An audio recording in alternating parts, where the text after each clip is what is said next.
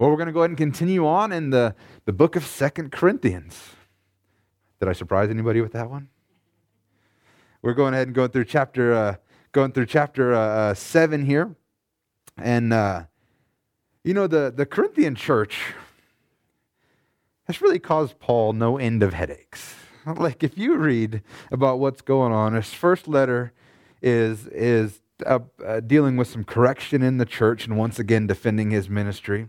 And then even after that, and we're going to find out uh, a little bit about how that went today, how that for the response to that first letter today. But even after that, he still got to write him back again defending himself and and uh, uh, man, being a being a pastor is, is kind of like being a dad or a mom sometimes, where your kids just cause you no end of heartache because you're worried about them. They're not doing the stuff they're supposed to be doing. You want them to do the right thing. You want to correct them, but you don't want to push them too hard. You want to do all these different things. And and truthfully, the Corinthians have been a giant pain in the butt for Paul, I think. But in spite of this, he still loved them so very much. And I think it's just like us with kids, or really any pastor that pastors a church. We can relate to this. We love the people of our church no matter what's going on. And, and this letter, so far, the first part of this letter, has actually been Paul defending his ministry to these very people that he poured into their lives. And he wants to restore his relationship with him. That's the first part of this is kind of getting things back to normal, saying, hey, quit listening to all these fools that are coming around and trying to turn you against me, telling you something else, that are telling you lies and deceiving you, and let's get things back to the way they were. You know that we didn't take advantage of you. We didn't corrupt anybody. We didn't lie to anybody. They're telling lies about us. But this has all been about kind of trying to restore that and getting things back together. You remember last week, he says, Listen, guys, open your hearts to us as we've opened our hearts to you. Let's get back and fix what was broken. And once again today, you're going to see that very same, same plea for them to, to, to basically open their hearts to him again. And then after that, he's going to spend a, a pretty good deal of time kind of encouraging them and commending them for the response to his first letter. You guys remember the first letter we went through that? That was pretty much a. Uh, uh, a scathing rebuke almost the entire thing, but it turns out the, the Corinthian church responded appropriately to that. And uh, we're actually going to find out that Paul was actually worried about that, you know, because it's always a concern when you address people, particularly when you have to correct people, how they're going to respond. Are they going to respond appropriately and, and, and do the right thing and make some changes? Or are they just going to get offended and, and, and run off, you know? And the truth is, any of us that have, have had kids have gone through that, wondering how is it going to turn out.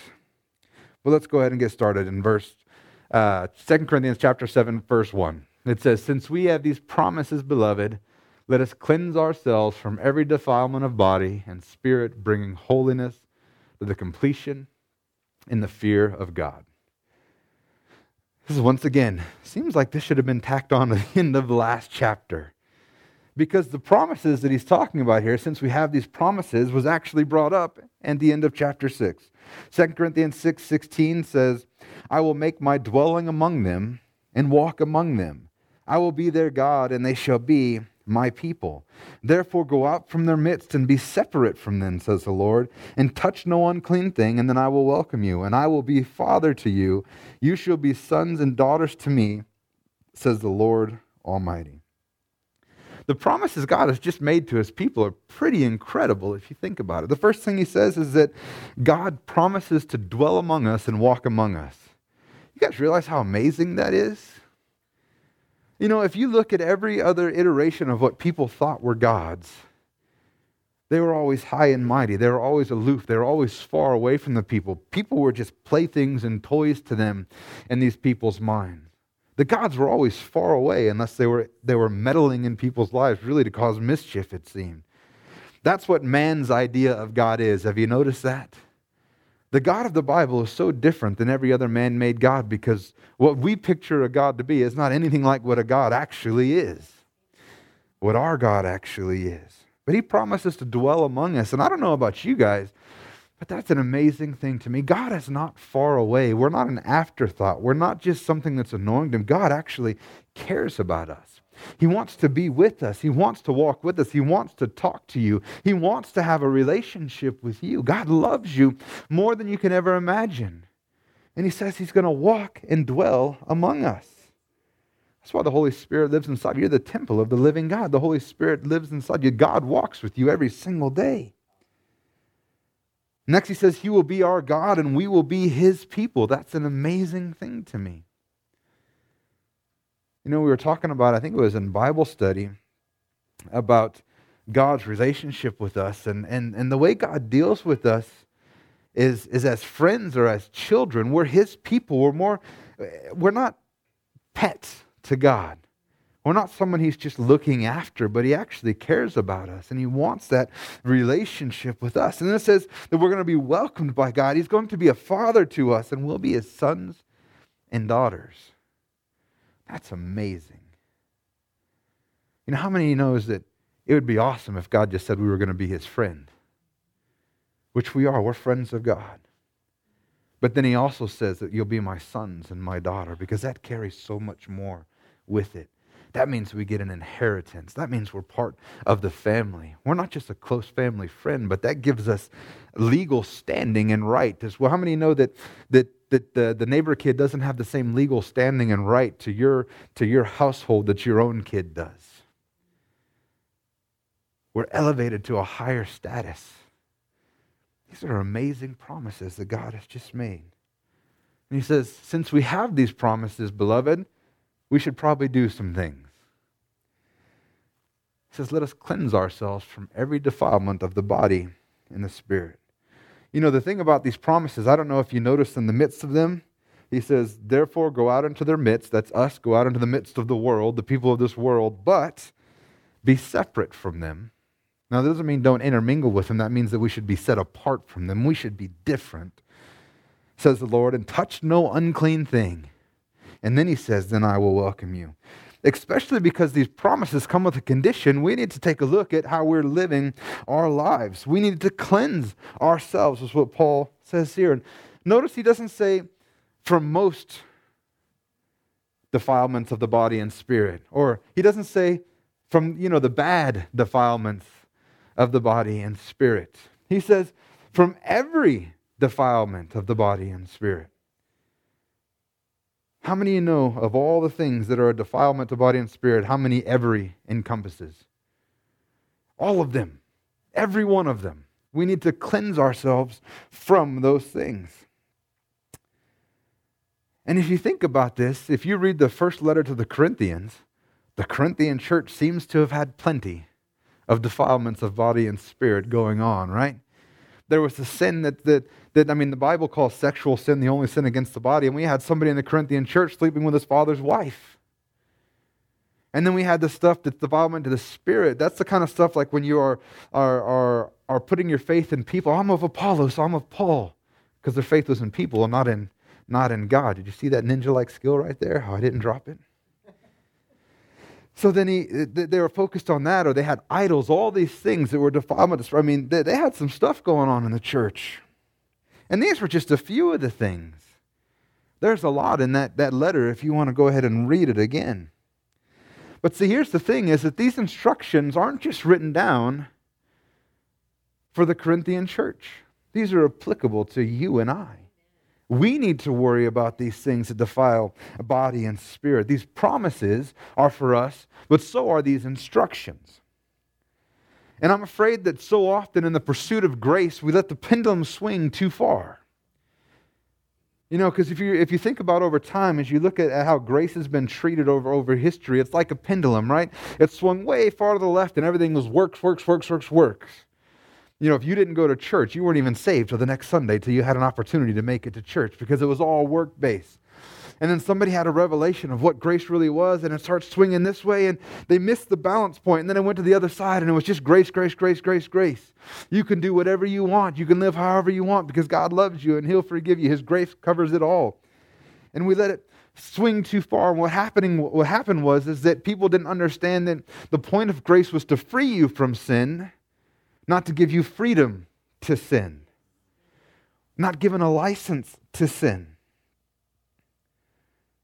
And what happens is, is we permit sin in our life because of the promise of forgiveness.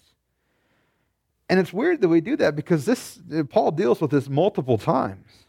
I mean, Paul in the book of Romans says, says, uh, if grace covers sins and, and the more sin, the more grace, should we go ahead and sin some more so that there'll be more grace? And he says, may it never be. And Paul says here that we need to cleanse ourselves from every defilement of the body and the spirit. Now, those of you who have, have been around for a long time at this church, you know that I believe personally that if you're born again and you are walking with the Spirit and your eyes are on God, it is possible to live without sin. Now, I get a lot of pushback on that because the reality is, is we still all sin. So I understand that this is a, a theoretical maximum, right?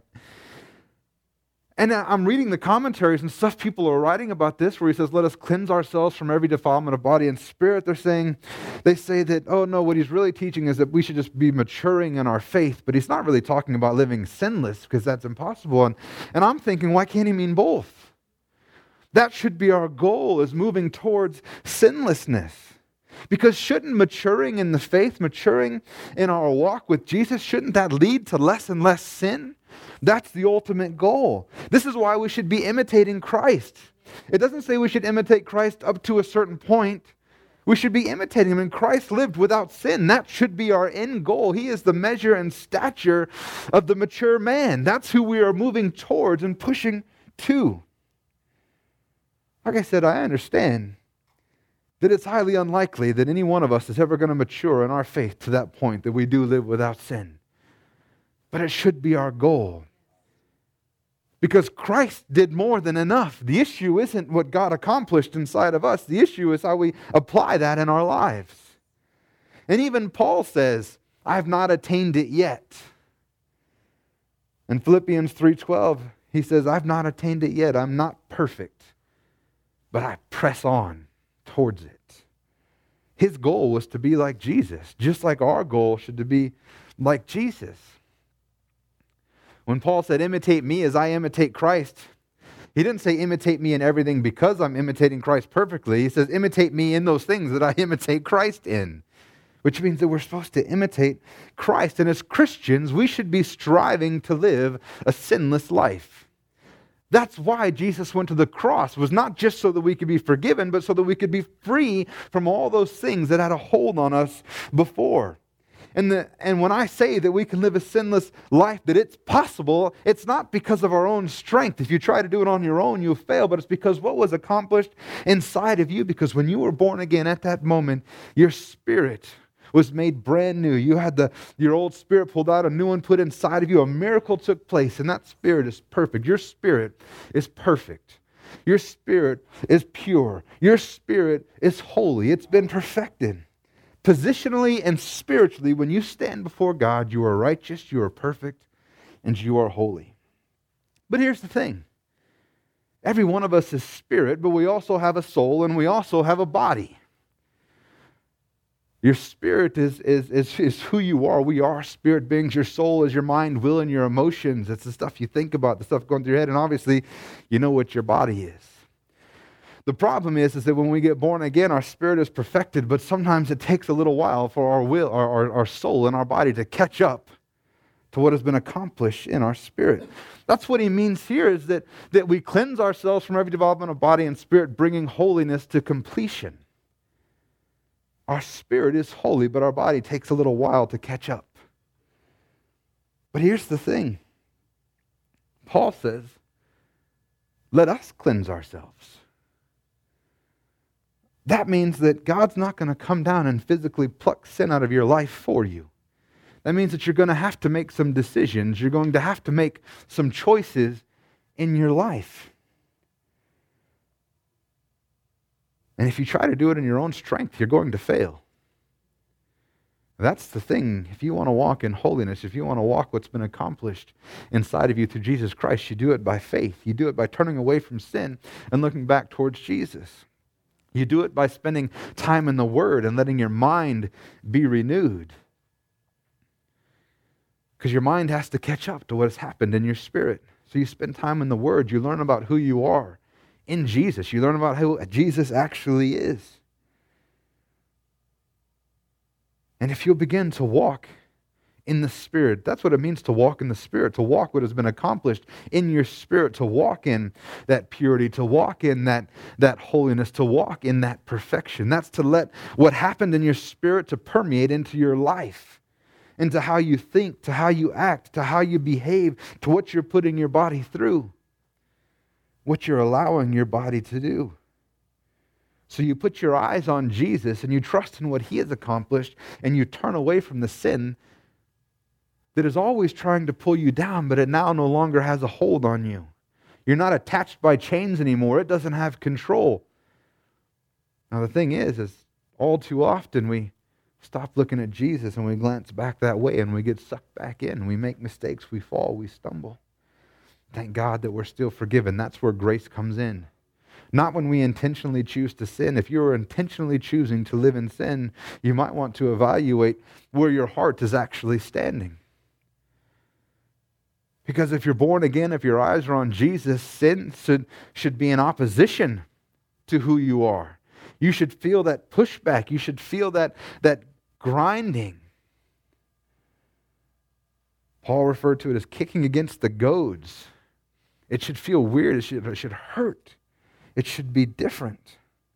But when you put your eyes back on Jesus and you turn away from sin, that's actually what repentance is. Repentance is not about feeling guilty and feeling really, really, really bad. Repentance is about turning away from sin and back towards God. It's an about face. And then he says, We do this in the fear of God. We talked about what the fear of, of the Lord is, I believe it was last week or, or maybe the week before. But it's this idea of understanding the power and awesomeness of God.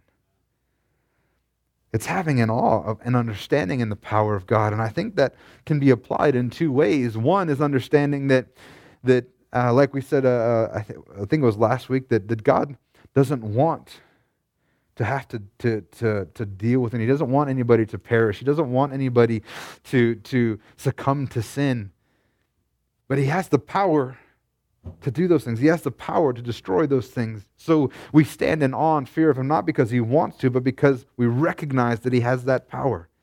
And that's one thing if we're going to reject Jesus, if we're going to reject what he's done in our lives and we're going to choose to live in sin, we should have a little bit of fear and awe of what that means, what the, the end result will be. But I think we should also be reminded by the awesomeness and power of God because if he says that you're free, then you're free.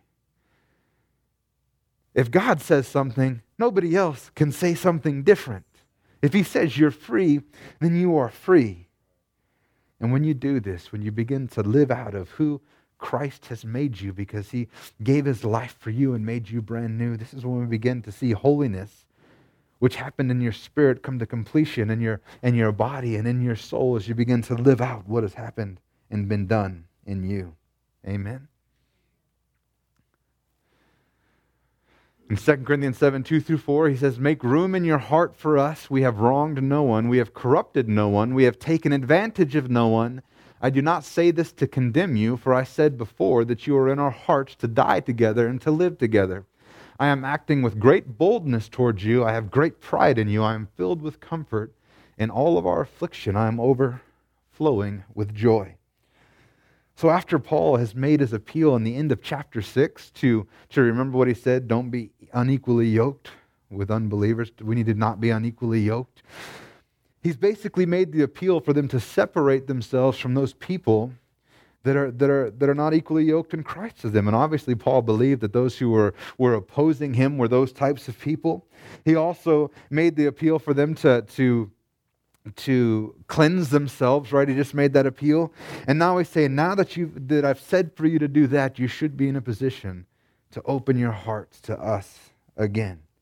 And it's a very similar plea to the one he made in chapter 6, where he wants them to, he says, Our hearts are open towards you, so please open your hearts towards us. Now he says, Make room in your hearts for us. If you get rid of those other things that are in the way, people that aren't Christians, people that are unequally yoked, trying to drag you down the wrong direction, and you get rid of sin in your life, then there should be room in your hearts for us.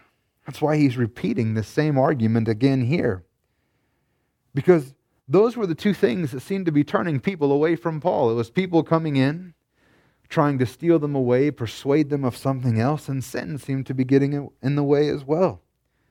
And I read this and I realize that that's the main reasons why people leave the church today. One, either people come in and try to entice them away to either go to some other church, which should be a terrible way to, that's never the way that we want to increase growth in the church, is by taking people from other churches. We want people to get saved. That's how we grow the church. Or even worse, people come in and they, they, they get persuaded by somebody to walk away from the faith. So many teenagers now uh, grow up in the church, they get to college, and they walk away because they're persuaded by people there that are teaching them something else. And the truth is, is that, that we've done a pretty, pretty poor job of preparing them to deal with the arguments that they're going to receive. When they come in and they say, oh, God's just a fairy tale, there's no evidence for God, and, and we've never showed them the evidence for God, how that they can respond to those things. And they get persuaded away. And then the other one is sin. People get wrapped up in sin either intentionally. You know, when people want to decide that sin is more important than anything else, then they'll walk away from the church because, well, because people will oppose that in the church. We're not okay with sin. We, we, we love people, but we're still going to encourage them to get out of their sin. Or worse, they stumble. And instead of coming for support, instead of coming for encouragement, they become ashamed and they run away from the church. You know, these two things pull people from the church all the time. So Paul's trying to deal with that ahead of time. And Paul reminds them to open their heart, and then he says, he says that uh, because we've wronged no one. Like the, these, these reasons they're giving you are out of place. There's no real reason for us, for you to, to push back against us. We've wronged no one, we've corrupted no one, and we have taken advantage of no one. And then he says, I do not say this to condemn you. And it seems like a weird thing. How can him saying that he's taken advantage of no one, he's corrupted no one, that, that he's, he's uh, wronged no one, how would that condemn him? But I imagine, imagine you're the Corinthian church and you just got the first letter where you guys got reamed kind of big. And then even part of this letter, Paul's going to be addressing some stuff as well, but he's he's he's basically reminding them as he's defending his ministry that you don't have any reason to be listening to these people. And I imagine the Corinthians are probably thinking, man, is he just gonna gonna drop us? Is he just gonna is he so mad he's just not gonna have anything to do with us? But he says, No, I'm not telling you this stuff to condemn you. I'm not saying that I'm not here for you. I'm just trying to encourage you to repair this relationship that we have. I'm not saying that I'm done and I'm never coming back. He's not saying that my attitude hasn't changed towards you. He's not saying I don't love you anymore and I'm out of here. But on the contrary, he still loved them. He says, he says, I said before that you are in our hearts to die together and to live together. He says, You know what? I still love you. Matter of fact, I would still die for you their lives are tied together. And he goes on because he's still proud of them. And they, they comfort in, in all of their affliction. The Corinthian church still fills him with joy. Even in the midst of all the abuse, all the slander, all the discomfort that he has endured, the Corinthian church still fills him with joy because he still loves them. And then he goes on in verses 5 through 7 For even when we came into Macedonia, our bodies had no rest but we were afflicted at every turn, fighting without fear, and, or fighting without, and fear within. But God, who comforts the downcast, comforted us by the coming of Titus. And not only by his coming, but also by the comfort with which he was comforted by you, as he told us of your longing, your mourning, and your zeal for me, so that I rejoiced still more. So the question is, why was he comforted? Why was he joyful? What was going on? Because the truth is, is that Paul went through a mess. He goes to Macedonia. He's attacked there. There's people that are trying to abuse him there. It seems like every place that he goes to minister, something bad happens. I mean, the guy's been through some rough stuff in his ministry, uh, uh, uh, these, these missionary journeys that he takes and he's exhausted from the trip. Matter of fact, he just came from Macedonia. He's trying to find Titus to get some word. He's going all over the place. And, and, and it says, Our bodies have not had any rest, and we're afflicted at every turn, fighting without. That means externally they're fighting stuff all the time. I mean, how many times did, did Paul, uh, did people try to kill Paul? I mean, the dude was stoned and left for dead. And he gets back up and heads right back into the city to preach again. I don't know if that was a wise decision, but God was with him, so it turned out okay. But from a human perspective, that didn't seem to make any sense. But he says we're fighting without all kinds of things. And it's not only physical, but it's the abuse, the slander, the words that are coming against them. And then he says they're fighting fear within. You know, the, the thing about fear, God says, I haven't given you a spirit of fear, but of power and of sound mind. It's not that we don't feel fear, that sometimes we just have to choose in faith over fear, but you're still going to deal with fear in your life. And he says that, that we had fear within, and I, I wonder what was Paul afraid of? And I think we'll see a little hint of it as we read a little bit further, but Paul had just sent a letter to the Corinthian church. One, he left, they become a mess. He sends a letter to try to correct it. He doesn't know how they're behaving, and he's probably a little afraid of, of how they responded. Did they reject his correction? Did they reject his letter? And are they lost forever or did they respond well? So he's dealing with all of these different things. I mean, can you imagine?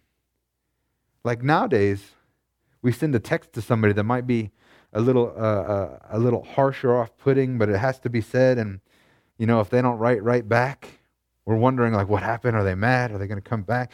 And it's only been like 15 seconds. Can you imagine sending a letter where it takes weeks, months to find out the response and what's going through your head? How did they respond? Did I persuade them to move forward into Christ or did they, did they get offended and turn the other way? Paul instead was comforted because of Titus. They get to Macedonia and they finally find Titus. Titus is the one that sent the letter, that took the letter to the, the, the first letter to the Corinthian church. And uh, we see that the one uh, Titus is, is, is Paul's son in the faith. I imagine just being with him was a comfort. Like at least he's still here, and they're, they're, you know, being in fellowship with other believers, your friends, can make an impact in your life. Paul missed his disciple. Paul missed his friend. Then he finally had that opportunity to, to reach out to him, but also he finally gets word of the Corinthian church when he runs into Titus. And he finds out that all had not been lost. You know, that could have been his, his fear, his concern. But instead, he says that we were comforted by the, the comfort of Titus, but not only by his coming, but also by the comfort from which he was comforted by you and what he told us about him their longing, their mourning, their zeal. You see, the, the letter that, that Paul had sent with Titus, which is 1 Corinthians, had an impact on the Corinthian church. And even in the midst of receiving such a harsh letter, they still received Titus with great joy. And they comforted Titus when he showed up. As a result, Titus is feeling pretty good. He's comforted. He's like, okay, all's not lost. It's, you know, things are turning around. And so he's feeling pretty good. And he's able to comfort Paul in that very same thing. Because they had received that letter, but they still had a longing and, as, and to, to be with Paul, to restore that relationship with Paul. Paul was worried would they get this letter and, and turn their back on me completely, or would they still want me in their life? They still longed to see Paul. It says they had some mourning because they were sorry about how they behaved. They were sorry about what was going on. And they still had a zeal for Paul. And even though there were still things that they needed to get together, we know this because Paul is going to correct some stuff over the next few chapters here in a little bit. I think in a, a couple weeks from now, we'll start seeing him address some stuff again. So they hadn't gotten it all figured out, but at least they were moving in the right direction. They were not lost. And this makes Paul rejoice because he's seeing his spiritual children grow and move forward. And this is great for Paul because I really think he was concerned with how they would respond to that last letter that he sent. And we know this because he starts talking about the last letter here and the impact that it would have. Verses 8 through 9 says, For even if I made you grieve with my letter, I do not regret it, though I did regret it. For I see that the letter grieved you, though only for a while. As it is, I rejoice, not because you were grieved, but because you were grieved into repenting. For you felt the godly grief, so that you suffered no loss through us. The last letter Paul had sent was pretty stern and direct. And we talked about some of the stuff he dealt with, right? The fornication, the idols, the different bickering and the jealousy and all the stuff that was going on. And Paul says now, after he hears how they responded, he doesn't regret sending the letter. But the interesting thing is, is he did at one point. He says, I don't regret it, even if I made you grieve, because now he knows how they responded. He says, though I did regret it, for I see the letter grieved you. You know, as a pastor, I can relate to this one because one of my responsibilities for the people in this church, and really anybody that calls me pastor and that's given me permission to speak into their life, is to, to correct people when things need to be correcting. And one of the things that always goes through my head is how people are going to receive this. When we, when we sit down and talk with people, how people are going to react. And it's, it's like if your parents ever told you, this is going to hurt me more than it hurts you. As a kid, you don't understand that. You will one day. But you sit down with them and you wonder how are they going to respond because the correction needs to happen. This, this, the things need to happen. We have to deal with stuff. But are they going to respond and, and, and take what you said to heart and begin to grow and move forward? Are they going to get offended? Are they going to get upset? Are they going to become defensive and walk away? And you wonder, am I, am I, put, am I going to push too hard? Because our goal is to push people towards repentance, it's to push people towards growth. Our goal isn't to grieve people, even though that's often the result, especially when, you're, when people are messing up and they finally realize it. And they feel bad, they feel grieved. But if we push too hard and we push them away, then nothing good came of it. So we're always wondering, how is this going to play out? You wouldn't believe how much praying I do before I meet with people, particularly when, when something needs to be addressed, because I never know how it's going to go. What if I push them away instead of towards Jesus? And I think that's why he initially regretted, especially because who knows how long it was before he sent that letter and he finally worried how it went. He wondered, did I push too hard? What if it didn't push them towards repentance and instead it caused them to reject myself and ultimately reject the gospel? But we know that the Corinthian church actually responded appropriately to that letter. They didn't get offended, they didn't get defensive, but instead they responded in repentance. He says that I rejoice not because you were grieved. He wasn't happy that they were hurting. That's not the whole point of any of this stuff. Matter of fact, that's the part that hurts us more than it hurts you, is to see you hurting. But he says, I'm glad because it caused you to repent because you felt the godly grief so that you suffered no loss. The Corinthian church grew instead of rebelled. And because of this, Paul rejoiced. And then it says, as a result, they suffered no loss. Paul was worried. If I push too hard and they reject Jesus, they reject the gospel, then they're going to suffer loss. But thank God that they responded appropriately. And they grew, they repented, and they matured. And, church, I want to encourage you that if you ever find yourself in a position of being corrected, whether by the pastor or by somebody that you've allowed to speak into your life, to mentor you, someone that's more spiritually mature, or even if it's the Holy Spirit, don't become defensive. Don't become rebellious. Don't reject. Instead, just repent. Turn away from those things and put your eyes back on Jesus, even if it causes you hurt and pain to hear these things. Repent, because that's the key to growth in maturity in your Christian walk. This is what Paul says in verse 10. He says, Godly grief produces a repentance that leads to salvation without regret, whereas worldly grief, grief produces death. For we see what earnestness this godly grief has produced in you, but also what eagerness to clear yourselves, what indignation, what fear, what longing, what zeal, what punishment. And at every point you have proved yourselves innocent in that matter. You see, grief is not necessarily a bad thing as long as it's godly and not worldly.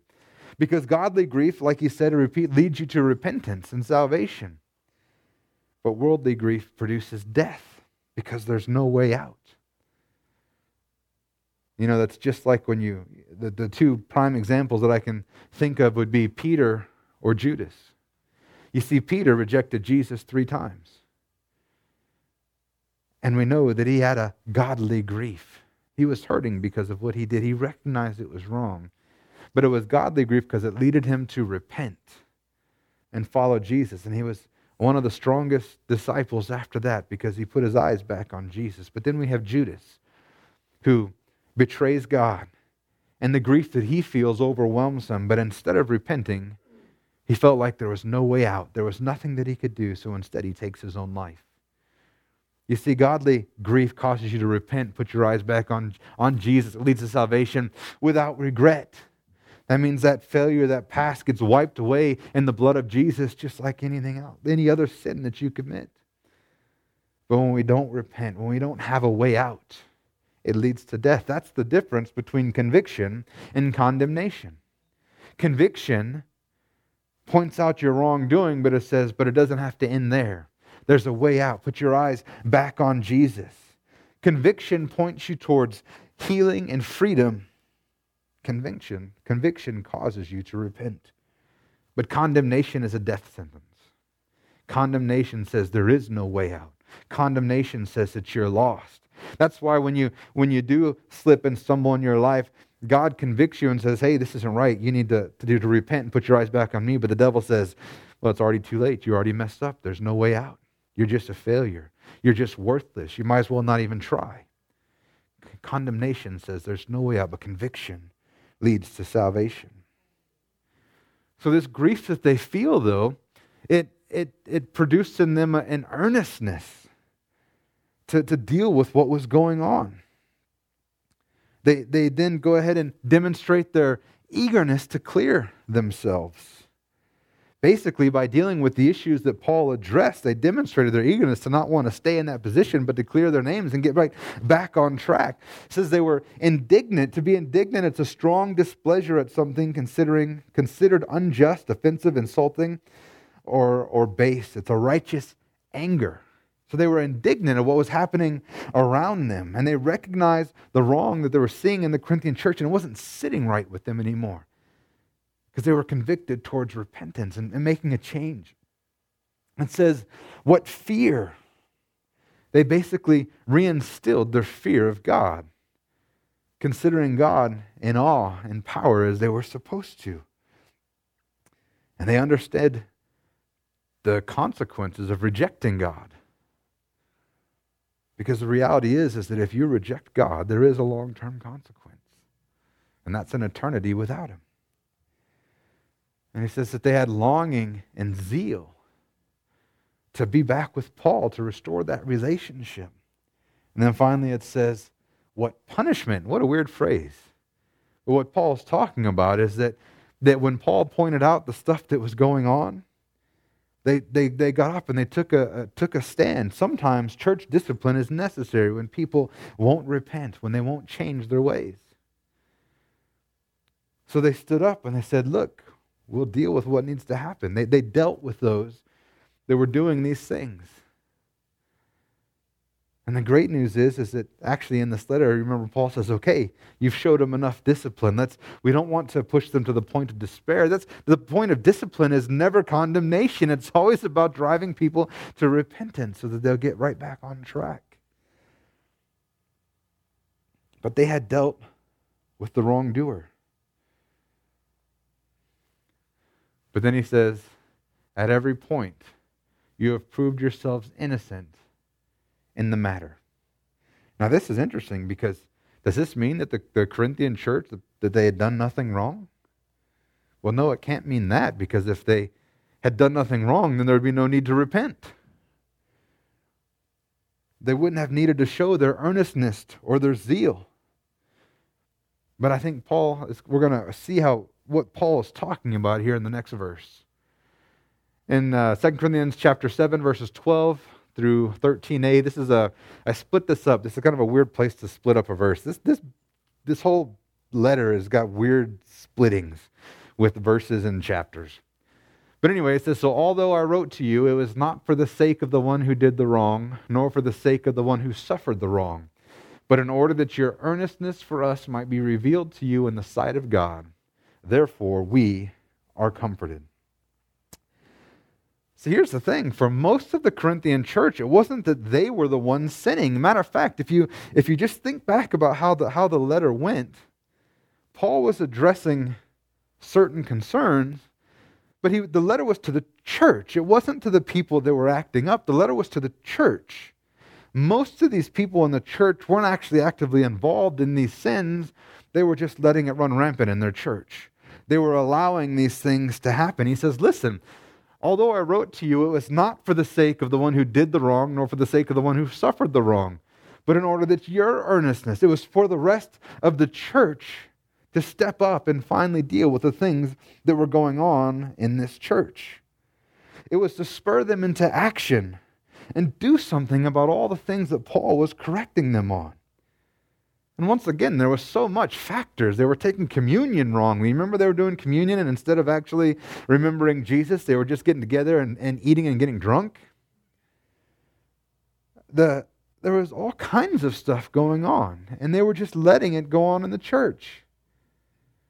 I mean, the implication, if you think about the guy that that that the, the guy had the father's wife, like this kid is still showing up with his father's wife, and they're sitting in the pew listening to the message. I mean, this is just sinless sin just rampant being allowed in the church. They were just letting anything go. So the, the, the, letter was for the church to deal with that. That was the whole reason why he says that you have proved yourselves innocent in this manner. What he's saying is, is that you're, you're stepping up and not actually being okay with what's going on. You weren't part of the problem, and now you're actually going to stand up and, and do something about the problem. That's where the whole punishment came in. They were enacting church discipline where necessary, they were correcting things as necessary. And I imagine even some of the ones that were involved in some of this stuff heard the letter and said, you know what, I'm going to straighten up too. And thank God that no matter what sin that we have, when we repent, it's without regret because ultimately we're innocent in Jesus' blood because the penalty has already been paid for each and every one of us. So the letter was to encourage the church to step up in earnestness. Earnestness means serious in intention, purpose, or effort, sincerely zealous. They had to stand up and, and make a stand and, and, and, and cause things to be changed. And they could have been offended. They could have said, Man, you're just so unloving. You're just so unaccepting of this stuff. You know, why don't, why don't we let these people in and do whatever they want? You know, if, if you loved them, you would just let them do whatever. Does any of that sound familiar? What's going on today? If you loved them, then you would be okay with whatever that they do. But the church, they could have been offended. They could have re- lashed out. They could have rejected Paul. They could have acted like so many act today. But instead, they took the mature route. They repented and they changed their ways. And Paul says, We're comforted because of this. And he says, Besides our own comfort, we rejoice still more at the joy of Titus because his spirit has been refreshed by you all. For whatever boast I made to him about you, I was not put to shame. But just as everything we said to you is true, so also our boasting before Titus has proved true. So, in addition to Paul being comforted and made joyous. The, the, the Corinthians' reaction to, to Titus gave joy as well. Matter of fact, the Corinthians' reaction to the letter gave Titus joy. And then Paul is also rejoicing at how they treated him as well. Everything went different than, than he thought that it might. They actually showed Titus great hospitality. And Paul's happy about that because, you know, there's the whole idea of shooting the messenger. Paul's bringing this letter. It's pretty harsh. And it's interesting because this, this harsh letter that Titus is coming, and I have to imagine Titus knows what's in the letter as he's bringing it down there. And I don't know for sure, but I have to imagine that's, that's why everyone's so happy that Titus is comforted and not just kicked out of town. But he shows up with this letter, and, and we find out that Paul is actually boasting about the Corinthian church. And Titus is like, That's not what your letter says, Paul. So now Paul's like, did you, Titus is like, did you read the letter you just wrote? Now you're boasting about the Corinthian church. But anyway, Titus shows up. And I don't know what he was. Can you imagine what Titus is carrying this letter, what he's expecting to receive? But they, they show him hospitality. They show him love. They read the letter and they don't lash out, but they make some corrections. They make some cha- they, they act in obedience and repent and get back on track. And then Paul says, just as everything we said to you was true. So you remember most of this letter, Paul's been talking about, hey, we've not lied to you. We've told you the truth. We always tell you the truth. Paul says, so also our boasting before Titus is proved true. Can you imagine this? Paul's like, I only speak the truth, and he's talking all the good about the Corinthians, and like there was the potential. Maybe this is one of the things he feared that they would make a liar of him. But they didn't. And he says that we even boasted about you, and, and everything that we said about you proved true in front, in front of Titus. And then in verses 15 and 16, well, this is the end of the, the chapter. It says, And his, his affection for you is even greater as he remembers the obedience of you all and how you received him with fear and trembling. And I rejoice because I have complete confidence in you. You know, it had to be a, a, great example for Titus. Because Titus is, is one of Paul's pastors. He's one of his, his spiritual children. He's teaching him to be a pastor. And, and this had to have been a great experience for, for Titus to go down there and see a church receive correction properly. They acted in obedience, they repented, and they demonstrated that what Paul said about them was true. Could you imagine if it had been different?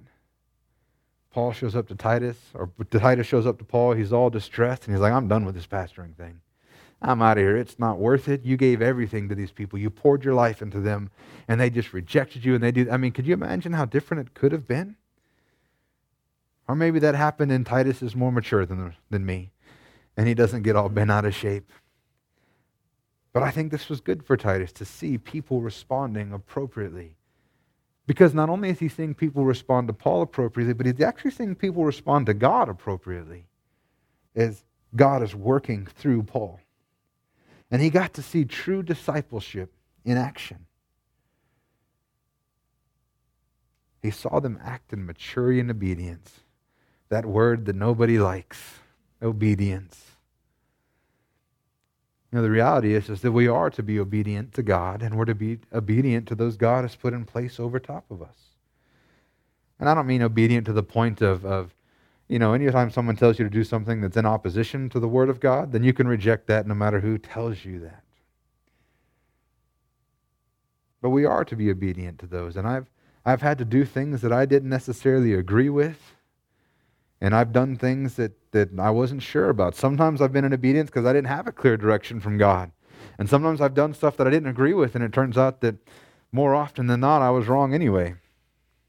Turns out those people that are placed over me tend to have a little more experience in the things that I'm dealing with. But these people, they, they were obedient. And they, they received Titus with great honor and respect, received him with fear and trembling, with great honor and respect. And probably uh, received him as one that was placed over them as well, because he was one of Paul's disciples. And then Paul ends, he says, I rejoice because I have complete confidence in you. You know, this is an interesting thing because I wonder when Paul's confidence came into effect. Did he have this confidence before he sent the letter, after he sent the letter? Was he a little wishy washy? And then he got the response to the letter from Titus and went, Oh, now I have great confidence. I don't know, but I imagine the way he was boasting about them to Titus, he had great confidence in the beginning. What an amazing man Paul is.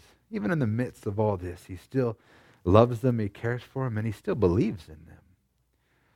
And truthfully, that's the sign of a great leader is to walk behind people, to lift them up, to encourage them, to believe in them. And that's who Paul was.